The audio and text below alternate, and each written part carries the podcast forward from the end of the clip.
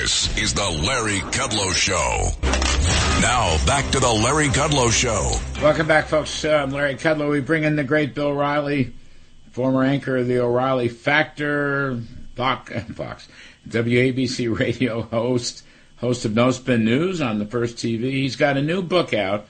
I like selling his books, Killing the Witches, The Horror of Salem, Massachusetts. Uh, Bill, um, first of all, welcome back. Uh, I must confess, you know, I read most of your books in the Killing series because they're fabulous. I've been wall to wall war coverage the last three weeks, so I've not yet read Killing the Witches, but I want to help you sell some books. So I want to give you some open field running. What happened in Salem, Massachusetts, and why? Well, number one, uh, I don't know whether you should read Killing the Witches because it's very scary, and you may not you may not go to sleep. Um, this is the thirteenth Killing book. Yep. The most successful nonfiction book series of all time on the planet, and I can write about anything. But I chose to write about Salem in 1692 because the witch hunt is back today Mm. in 2023 in the form of the cancel culture. Mm. So the first third of the book um, chronicles early America. We put you on the Mayflower from Plymouth, England to Cape Cod, 66 days. Larry, you would not have wanted to be on that boat. Mm. It was an incredibly difficult journey. And then when the Puritans, who were essentially expelled by King James because they were so fanatical about their religion, uh, when they arrived here, things got worse. There were a hundred of them. And uh, the nature of governance was a theocracy. The Puritan ministers rule. They told you what to do, and you better have done it. Um, and in the process, the people were beaten down and they were afraid because any indiscretion could get you physically beaten, ostracized, even killed, executed. So this led to a migration from uh, southern Massachusetts up to Salem. There was no Boston.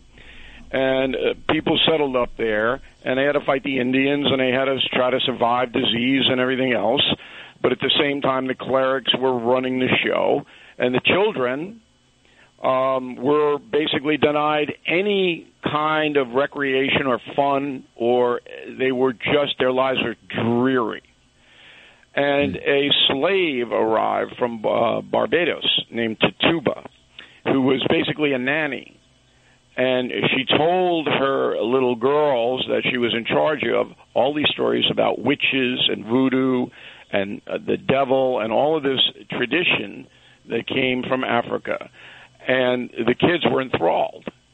And then, in a series of mass hysteria uh, situations, they began to accuse adults of being witches, of coming to them in the night and forcing them to sign the devil's book. And in some cases, two weeks later, the accused witches had ropes around their neck. It was harrowing. And it was an easy research because every word of the Salem witch trials in 1892 was written down. And those transcripts are in museums and colleges in New England.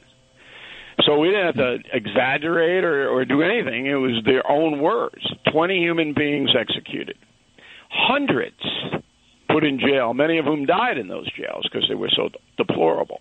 And the only reason it stopped was because the loons in Salem accused the governor's wife of being a witch, Mary Phips, while her husband was up in Maine fighting Native Americans. He came back and uh, they said, "Well, um, sir, your wife is under arrest as a witch," and he put an end to it. The governor of uh, Massachusetts Bay. Mm. Now, the relevance for today is all of those things were unsubstantiated, uh, unsubstantiated allegations. And how could you defend yourself? There was no way to defend yourself. Well, I'm not a witch. That didn't cut it. And there were good people that objected to this barbarity, but the next day they would be accused of being a witch. Enter the cancel culture, which began 10 years ago off Saul Alinsky's book, Rule for Radicals. This is the um, last third of the book. First third is the Salem witch trials, the history of it. Last third is the cancel culture. And the progressive left decided to, uh, with the help of the corrupt corporate media, make accusations against people they wanted destroyed. And who's the top guy who says witch hunt all the time? Donald Trump. And I ran into some of Trump's guys last week, and I said, "Look, every time the former president says witch hunt, can he just hold up the cover of my book, Killing the Witches? That would really be good for my marketing." All right. so the cancel culture has taken deep, deep root in this country. Denial of due process. All accusations are true. Believe all women. Remember that slogan?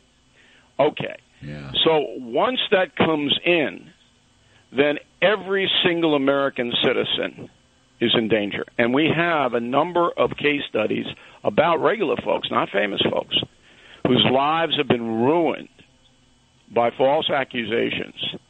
And it is harrowing. And the final part of the book is demonic possession. So that was the crux of the European witch hunts. Thousands of witches were burned in Europe at the stake. Mm. Joan of Arc, the most famous. Mm. But in England, witchcraft was a crime against the crown. And so the king said, No burnings, we will hang you. So no witches were burned in America, but hundreds were executed. Mm. Now, the demonic possession part uh, is, to me, the most interesting part of killing the witches because today the Roman Catholic Church does perform exorcisms, and we take you inside the most famous one that the movie and the book was based on, The Exorcist. And Mm. we got all the records from the psychiatrists, from the doctors, from the eight Jesuit priests that performed the exorcism on a 13 year old Maryland boy for three months. And I give this book to my atheist friends. I say, You read this. And you come back and you tell me. Yes. Are they all Wow. lying? Is everybody lying? So anyway, uh, Killing the Witch is off to a great start. I always appreciate talking to you. No, great. I'm sorry we don't have more time. And so, but uh, killing the witches, folks. The horror of Salem, Massachusetts, from the great Bill O'Reilly. Bill, I will read the book because I've read every single killing book. I'm going to get around to it. I promise. And folks, All right, and when you do, it. bring me I'm back sure in. it's- Yes, sir. One click on Amazon, among other places.